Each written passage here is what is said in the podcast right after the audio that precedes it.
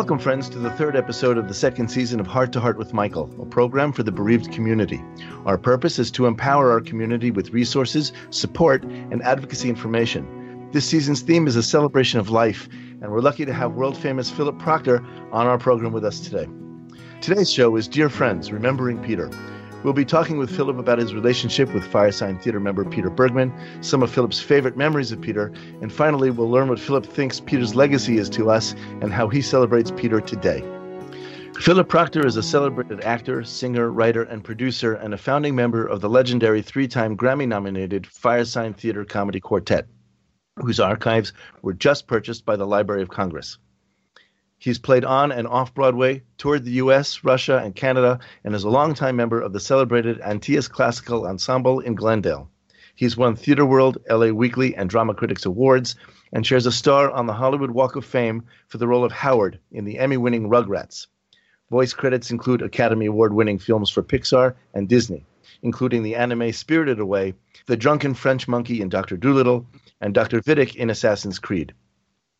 He recently appeared in the world premiere of For Piano and Harpo at the Garry Marshall Theater, written by and starring Dan Castellaneta, and has just released three books, including his autobiography, Where's My Fortune Cookie? It is with great joy and tremendous pride that we welcome Philip to the program. Welcome, Philip. Well, hello, and it's so nice to talk to you, Michael. Thank you so much. Let's get right to it because we have a lot to talk about. oh, yeah. So much here. Let's start by talking how you met Peter. Yeah, well, it's it's a it's a bizarre and long story, and I'll try to make it short. It's all in the book, by the way. Where's my fortune cookie, which is available at Amazon.com and Barnes and Noble.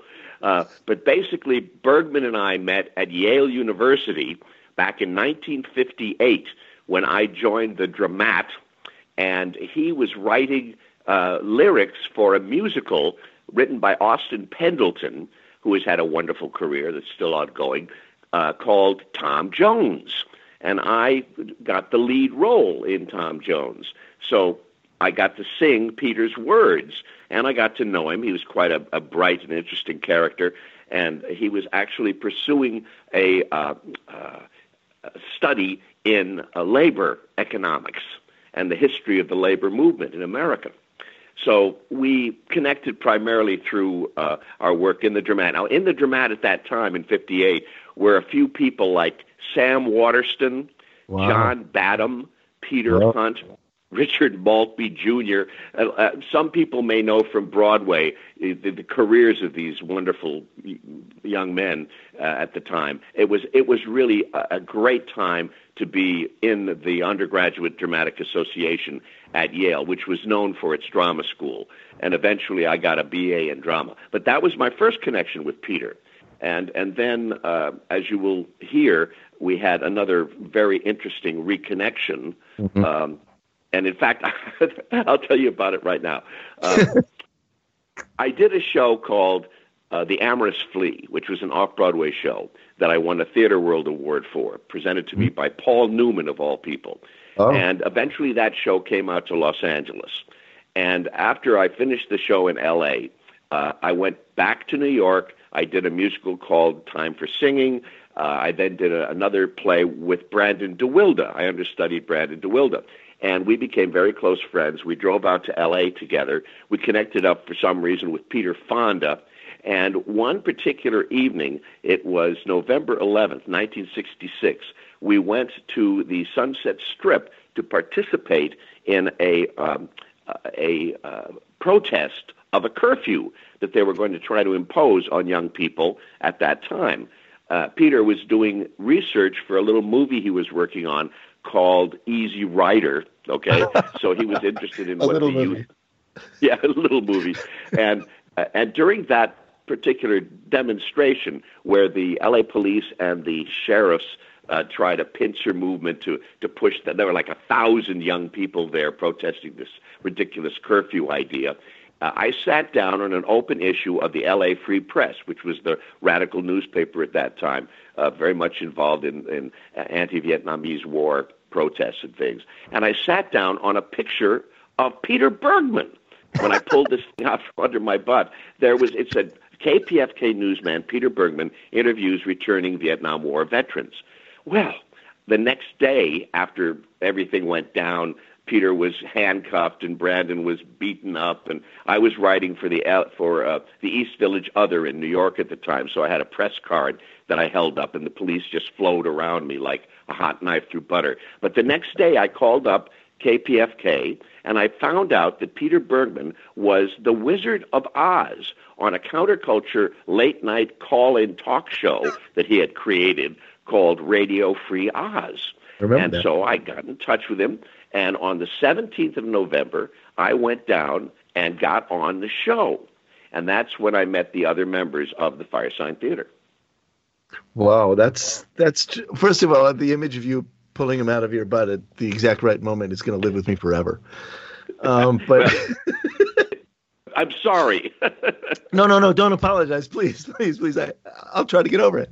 But Okay. it's it's it's nice that the way, or interesting at least the way these things sort of, the world moves to bring you together.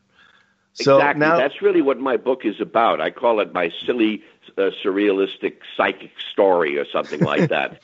and it really is it- true that the book is just filled. My life has been filled with bizarre coincidences, uh, right out of you know an episode of The Twilight Zone. And uh, you'll you'll hear about some more of them as we talk. I, I I would love to, but tell us right now about when you started the Firesign Theater and how Peter was involved with that. Well, Peter actually started the Firesign Theater uh, because when when I went to the show, I met two other uh, people. I met Phil Austin and David Osman, and Phil Uh-huh. Austin was producing Peter's show, and Dave Osman uh, had just quit, I think, as being the head of the drama department at KPFK. KPFK is a Pacifica station. It's it's listener uh, sponsored and you know and a, kind of a community station, part of a chain of of uh, Pacifica stations. WBAI in New York is is another one. I remember BI BI very well. They were the ones that Sure. that uh, had the lawsuit with the seven words. That's correct. So I meet Dave Osman, and I meet Phil Austin, and we discover that we're all fire signs. Okay, Right. I'm a Leo. Peter is a Sagittarian. Uh, David is a Sagittarian. Phil Austin is an Aries. Okay, so so Bergman came up with this idea that we would be the Oz Fire Sign Theater Nice. on the spot. All right, and we actually improvised together uh, that very evening. We did a thing called the Oz Film Festival, where we were showing uh, selections from our movies on the radio. And uh, at one point, Austin was playing a, a character named Jack Love, who was making adult movies. Okay, movies for the bedroom, he called them. And he wanted to show a selection from one of his films, Blondie Pays the Rent. Okay, and so he started the movie, and Bergman said, "No, no, no, wait a minute, no, no, you, we can't show a dirty movie on the radio. Yeah. You know, we'll lose our license." And the phones lit up. People called and said, "You can't censor him like that. He, it's radio. Why can't he show his movie on the radio? Let him show his movie on the radio." And it was at that point that we, we realized that we were onto something. that there was a wonderful, gullible audience out there that believed everything that we were doing was real. Okay, and and so uh, we we started to utilize the art of the put on, which was perfect in Bergman's show because he would interview all kinds of you know amazing people, gurus, and people who were abducted by flying saucers, and people who you know had, were having bad acid trips and phoned in for help. And, and so we could then become these various characters. Uh, and Bergman was, who was the greatest straight man in the world, would interview us as though we were really, you know, really the people that we said we were. And that was the beginning of the of the crazy surrealistic comedy that we uh, created together. Do you, do you think that you could? I mean, this is radio, and and Firesign moved on in, into vinyl, and they they did do films, they did do some TV, but don't don't you think that radio is really the place for this because the the mind makes images so much better than the camera can. Oh yeah, absolutely. Uh, the the imagination is the key to radio. Uh, there's a book that we put out, which you can get at firesigntheater.com, which mm-hmm. is called uh, The Duke of Madness Motors. And it contains uh, an MP3 of like 80 hours of our radio shows, okay? So we practiced our, our radio techniques uh, quite a bit before we did our first record, okay, right. at Columbia. I'd like you to talk about your relationship with Peter uh, because I think that was different than with the other guys. Correct me if I'm wrong. Yes, it was, and it and it led eventually to uh, a a two man collaboration, which we uh, fell into because Peter and I wanted to reach the audience. Now, the Firesign Theater was creating phonograph records, and that was an amazing platform in the 60s, the late 60s and early 70s, because it was basically uncensored. Okay? We, mm-hmm. we were not creating our material for airplay. We were creating it for, for home listening. And therefore, these discs, like unidentified flying uh, objects, could go out flying out into the public, and the public would, you know, buy them and play them at home, and and and we would then gain the opportunity to do more records because mm. our fan base was growing, and at the same time there was a little thing called FM radio, which mm-hmm. started earnest, right? And that meant that in college stations, particularly all over the country, people could play an entire 30 minute side of a record you know, without commercial interruptions. And that and that also built our fan base among young college age people. But I, I want to say something. I want to tell you something here. You might you might not know is that I was one of those people playing those album sides in college radio, and oh, we weren't just. Were. Where was that? I went to Brandeis University, and we we played these um, as often as we could. But not only did we play them, what you don't know is that while the mic was off and you were going over the air, we were actually we had them memorized and we were actually doing them in the studio at the same time. well, that's that really it's that's wonderful, and it's true that uh, people did memorize our material. Well, we, we we were trailblazers in that we created long form comedy uh, right. based on well, gosh, I, I guess our love of of of uh, narrative and of hearing stories on the radio, which we all grew up with. Anyway, Bergman and I wanted to get out on the road and tour and meet our fans and develop new material. And Phil Austin never liked to fly, okay? So he had to go to every gig that we did when we actually toured uh, in a car with his dogs and his wife, and we had to design our uh, uh, our tours in such a way that we could go in and promote. We'd fly in and promote the, the the the gig, and then Austin would catch up with us in time to rehearse the show and and and put it on its feet. Okay, but Bergman and I were very fluid. We could fly anywhere, and we could. Uh, it was a two-man act. We carried all of our props and costumes in two suitcases, and we really got out there. And we we we played in Hawaii. We played in Canada. We played all over the place, and we kind of spread the fame of the Firesign Theater as half the wits of the Firesign Theater. And David and Phil, they stayed in Hollywood and were continuing to make records which we then, you know, when we came back, would participate in. Uh, so that was that was the, the, the, schism that happened in the group, and that, of mm-hmm. course, was something that Peter and I, uh, with our kind of long history together, felt really easy about doing. And then we also got involved, Bergman and I, in writing movies and, and stuff right. like that. All right, hold it right where you are. I'm Lieutenant Bradshaw with a piece of advice for you. Now, here in the studio, it's all knuckles and know how. But when that red light goes off, I'm just plain Harry Ames, citizen and weekend father. Now, take a tip from a cop who does. Radio work can be just as dirty and exciting as hunting down public enemy number one. So when I get home, my old lady knows what I need and how. A warm, heaping bowl full of looseners castor oil flakes with real glycerin vibrafoam. It doesn't just wash your mouth out, it cleans the whole system right on down the line. So come on, you little rookies. Tell your mom to get on it and do it every day. Just remember what the guys down at the precinct house sing. Oh, it ain't no use if you ain't got the boost. The boost you get from Looseners. Looseners. The all weather breakfast. Hello, dear friends.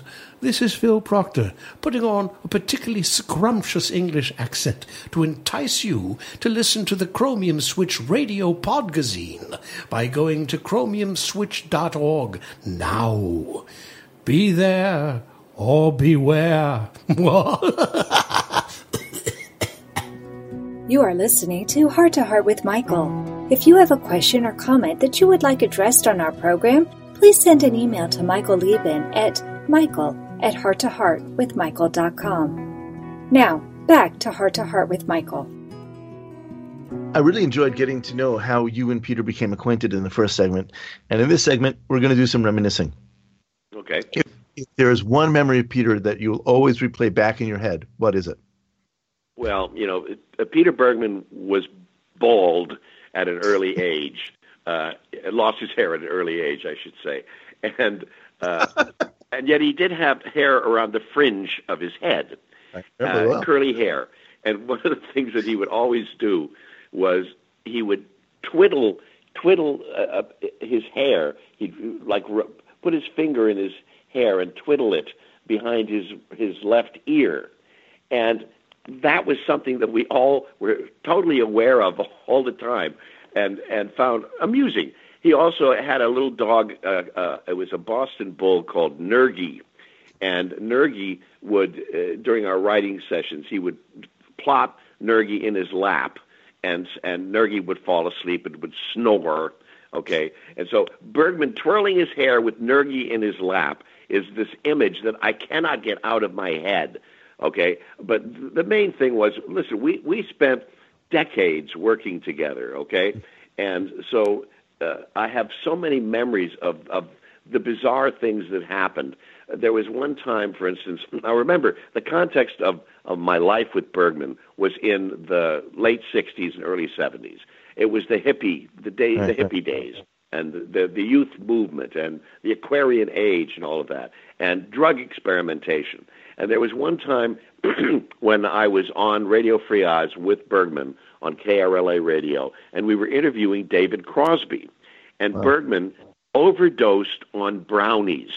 He had he had he ingested some hash brownies, and he basically broke down in tears during a commercial break, and he, and his girlfriend had to take him home, leaving me with David Crosby to continue the interview. And Crosby said that the Wizard of Oz had gotten into his his balloon basket and floated up into the sky and off and off over the horizon. Okay, but I mean, it's it's difficult. And Dave Crosby would know this; he would recognize this from afar.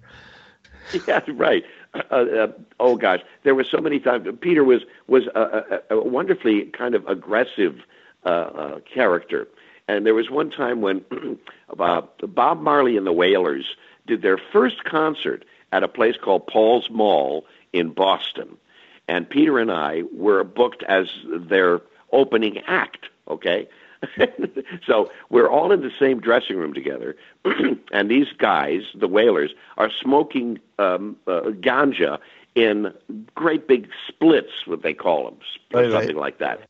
They were basically they had rolled uh, a, a newspaper, I think it was the Wall Street Journal, into you know these these reefers that they were smoking. So the entire dressing room was was uh, filled with smoke. And Bergman said, "Could we have a you know could we have some pot?" And so Marley reaches into a a, a, a bag that he's got, which is actually a uh, a bank bag that you put money in. It's hard to describe. And he took out this huge handful of marijuana and plopped it into Bergman's hand. Now, at the end of this experience, we said, look, we we can't open for you guys. You have to you have to you're the headliners. You have to go first and then we'll follow up after that. Well, as you can imagine, they they were wonderful, but it was their audience, okay? And so when we went out to do our highfalutin comedy, our, our very complicated, you know, intellectual comedy, we were playing to an audience that basically didn't know who the heck we were. I'm sure there were some of our fans in there. And I remember at, after I did this one crazy monologue, I hear from the back of the house, "What did that man say?" which we incorporated into one of our into one of our albums. Uh, we did three albums together. TV or not TV, what this country needs is give us a break. And and uh, and we a lot of the stuff, the material that we that we put into those albums came out of our experiences like that. Bergman was a delight to work with. He was just he was just always he was up for anything. That sounds like it was a, a tremendous ride the whole time. It was. It was and driving around the you know the country and oh my goodness we just we really worked well together and uh, and and had a wonderful uh, kind of uh, synergy, you know, that carried on into our into our stage act. We had quite a successful uh, about four or five years of, of touring the, the country. It was great.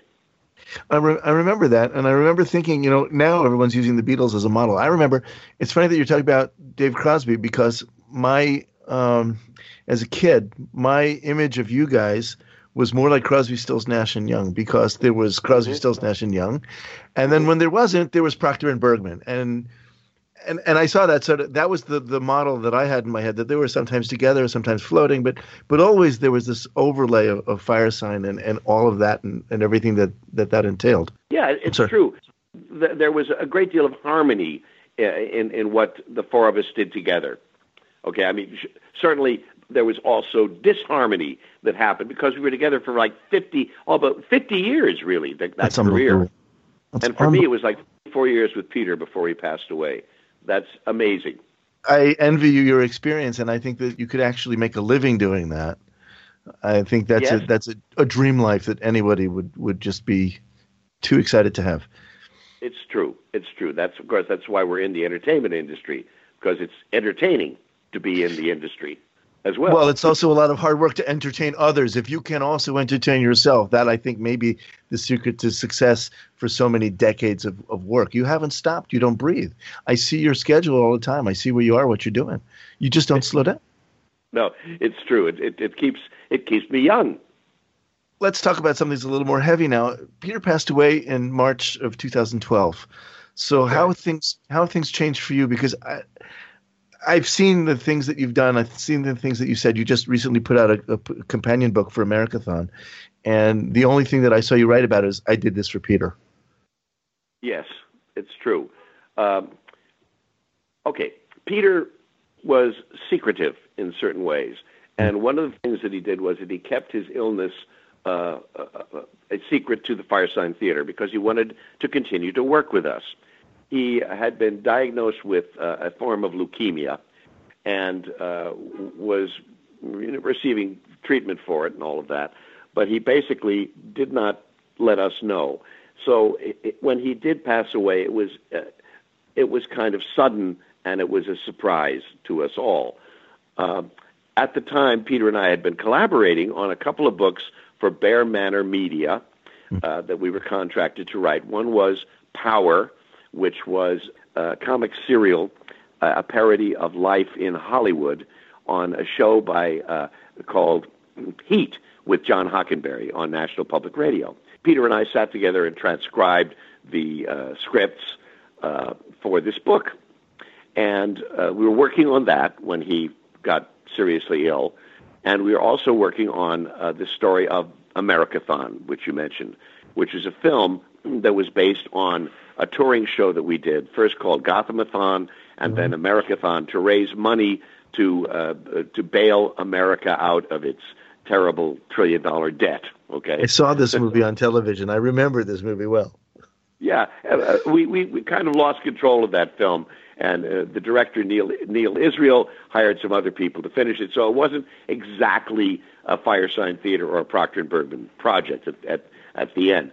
But uh, what I did after Peter passed away was, and, and after uh, like a year or so had passed, I realized I had to finish these projects in mm-hmm. his honor. And in so doing, I really was able to revisit the, his genius because I'm working off of uh, recordings, transcribing recordings of our performances, and I'm listening to him, I'm listening to his mind, and I'm listening to his comic timing and his creation of characters and all of that. And so I really got to spend time with my beloved partner after mm. he had passed because of all the work that we did together and the fact that it has been, you know, Im- immortalized in, in various forms on vinyl and tape and, and video and things like that. So that was kind of a healing process for me to be to be quite honest with you. Would you say that by doing these things, these projects after he died, that you're you're keeping him with you? Very much so, very much so. And and actually, he uh, shows up in my dreams, mm. and I have dialogue with him. Uh, so there's kind of a bizarre continuity. Uh, I guess because of our amazing closeness over all the years, so that in a way he's still with me, and that's very gratifying. I can imagine. I think all of us who've who've lost somebody close, we we tend to do what we can to keep them alive and to keep them with us in, in a very real way. Absolutely. That you had that with him is enables you to do this. And it, you're right, it is gratifying. Sometimes I can feel my daughter being very close to me, and it's very gratifying. It's not scary. It's not out of the ordinary. It's not wrong. It's just it just feels right. It feels good. It does. And and and if I may, I'm going to tell a, a story about my autobiography. The Sure. title, as you know, is "Where's My Fortune Cookie," and basically. Uh, and on the front cover is an illustration by a, a, a wonderful artist named uh, Bob Grossman, who was Peter Bergman's roommate at Yale. And it's a picture of Peter and me hov- uh, uh, under a table in a Chinese restaurant. And that's based on the fact that uh, he and I survived a thing called the Golden Dragon Massacre in uh, like 40 years ago uh, in San Francisco. It was a, a, a gangland shooting between the, the Joe Boys and the Wah Ching. Five people were killed and 11 wounded. And at the time, it was the, the, the largest massacre in American history. Imagine that, 40 years ago. and Peter and I survived this. Uh, and then we had to perform the next day in uh, Boulder, Colorado. And of course, we made comedy out of it. We because by then everybody knew that there was this horrible shooting that went on, and uh, it's it, the story is is is uh, told much more coherently in my book than I am right now because I want to make a particular point about it. One of the jokes was I never got my fortune cookie right. I remember that. Yeah. Luckily, I ordered the duck, and Peter said, and, and I ordered the scared prawns, but we never got our fortune cookie. All right. So uh, at Peter Bergman's memorial in in Los Angeles, at the Electric Lodge, one of our supporters, a wonderful lady named Gretchen. Uh, had ordered fortune cookies for everybody, which had Peter Bergman's date of birth and death and a, a line from a Firesign Theater record. Okay, That's lovely. uh, okay, and he had she handed them out to everybody, and I said that was so nice of you, Gretchen, because it, it memorializes the fact that we survived, you know, that that gangland shooting. And she said, "What?" I said, "You you know, the Golden Dragon Massacre, the No. restaurant." She said, "What?" I said, "Wait a minute, you, you don't know about that?" No, I don't. Well, then why did you order fortune cookies? And she told me this. She said that Peter came to her in a dream and said to her, I never got my fortune cookie. All right? I need a minute. That's that is so amazing. I- I mean, if anybody had any questions about it, yeah, here's your answer. There is. Wow. Your answer. Wow. There's your answer. And the other bizarre thing about that event was that a psychic friend of mine named Sharon predicted that I would that we would be in this shooting. She actually said, hmm. "You will be in a gangland shooting with foreigners involved. People will be killed and wounded around you, but you and Peter will survive unscathed." This program is a presentation of Hearts Unite the Globe and is part of the Hug Podcast Network. Hearts Unite the Globe is a nonprofit organization devoted to providing resources to the congenital heart defect community to uplift, empower, and enrich the lives of our community members. If you would like access to free resources pertaining to the CHD community, please visit our website at www.hug-podcastnetwork.com for information about CHD, the hospitals that treat children with CHD, summer camps for CHD survivors, and much, much more. I am with Origami Owl Jewelry and we personalize lockets. It has helped me heal so much by having that locket. I've had other friends and customers who have created lockets. They love their lockets and they gift lockets to people who are bereaved or they're celebrating somebody. To get your own Origami Owl locket, contact Nancy Jensen on Facebook or her website, nancydanceme.origamiOwl.com. I was five hours old when I had my first surgery. Wow. The only advice I can really give someone like that is to be there for your family. this is life and you have two choices. You either live it or you sit in a corner and cry. I am Anna Jaworski and the host of Heart to Heart with Anna. Join us on Tuesdays at noon Eastern Time on Spreaker or Blog Talk Radio. We'll cover topics of importance for the congenital heart defect community. Remember, my friends, you are not alone.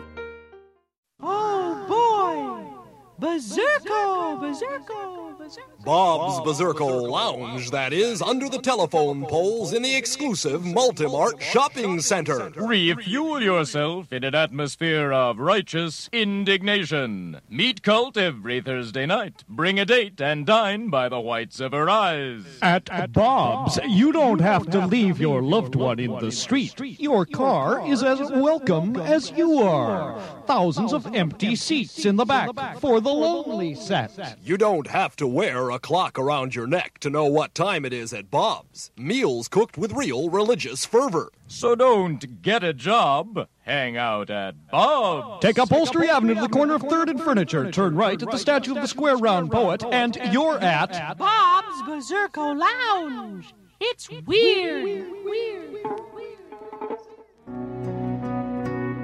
You are listening to Heart to Heart with Michael. If you or someone you know would like to be a guest on Michael's program, please email him at michael at hearttoheartwithmichael.com. Now, back to our program. It's been great getting to know about you and your relationship with Peter Bergman. So now let's find out how you celebrate Peter and what you think his legacy is. I guess the most important thing that I carry with me from my time with Peter is the idea that funny makes friendships last.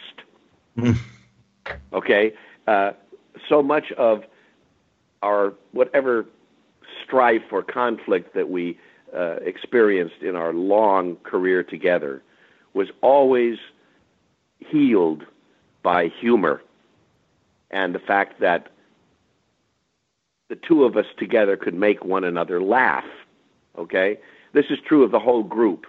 The Firesign Theater, you know, four guys, four very smart, egotistical, uh, uh, performance oriented uh, men writing and working together uh, is bound to create conflict over time, you know? And the one thing that always kept us together was that we could make one another laugh.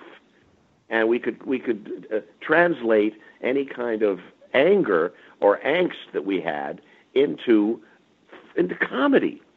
and that's the legacy that, that Peter gave me, uh, which was this amazing understanding that humor heals everything.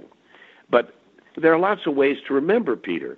For one thing, he uh, he did Radio Free Oz podcasts, which were underwritten by our dear friend, the wonderful, wonderful actor John Goodman who hmm. was a very close friend of Peter's. And, and Peter continued his Radio Free Oz persona when he was up in Whidbey Island by recording shows with David Ossman. And then later in Santa Monica in his, in his little apartment, he would do Radio Free Oz on a, a, a daily basis into his computer and post these podcasts online. And they are still available. They're available on Apple Podcasts. Uh, but there's one thing I want to share. On his very last podcast, he said, well, he said an amazing thing, and this is what he said Take heart, dear friends. We are passing through the darkening of the light. We're going to make it, and we're going to make it together. Don't get ground down by cynicism. Don't let depression darken the glass through which you look. This is a garden we live in, a garden seeded with unconditional love and the tears of the oppressed and the tears of the frustrated and the tears of the good will spring those seeds. The flag has been waved. It says occupy. Occupy Wall Street. Occupy the banks. Occupy the nursing homes. Occupy Congress. Occupy the big law offices. Occupy the lobbyists. Occupy yourself because that's where it all comes together. I pledge to you from this moment on, whatever it means, I'm going to occupy myself. I love you. See you tomorrow. Those were his I- last public words. I don't even know how to answer that. I, I really don't. difficult. I'm sorry. I found it difficult to to read it without being uh, emotionally moved. But Peter was uh, an amazing mind, and he was always political, and he was always the sharpest wit at the table, and he was fearless in his desire to speak the truth to power. And I must say that his enormous energy lives on.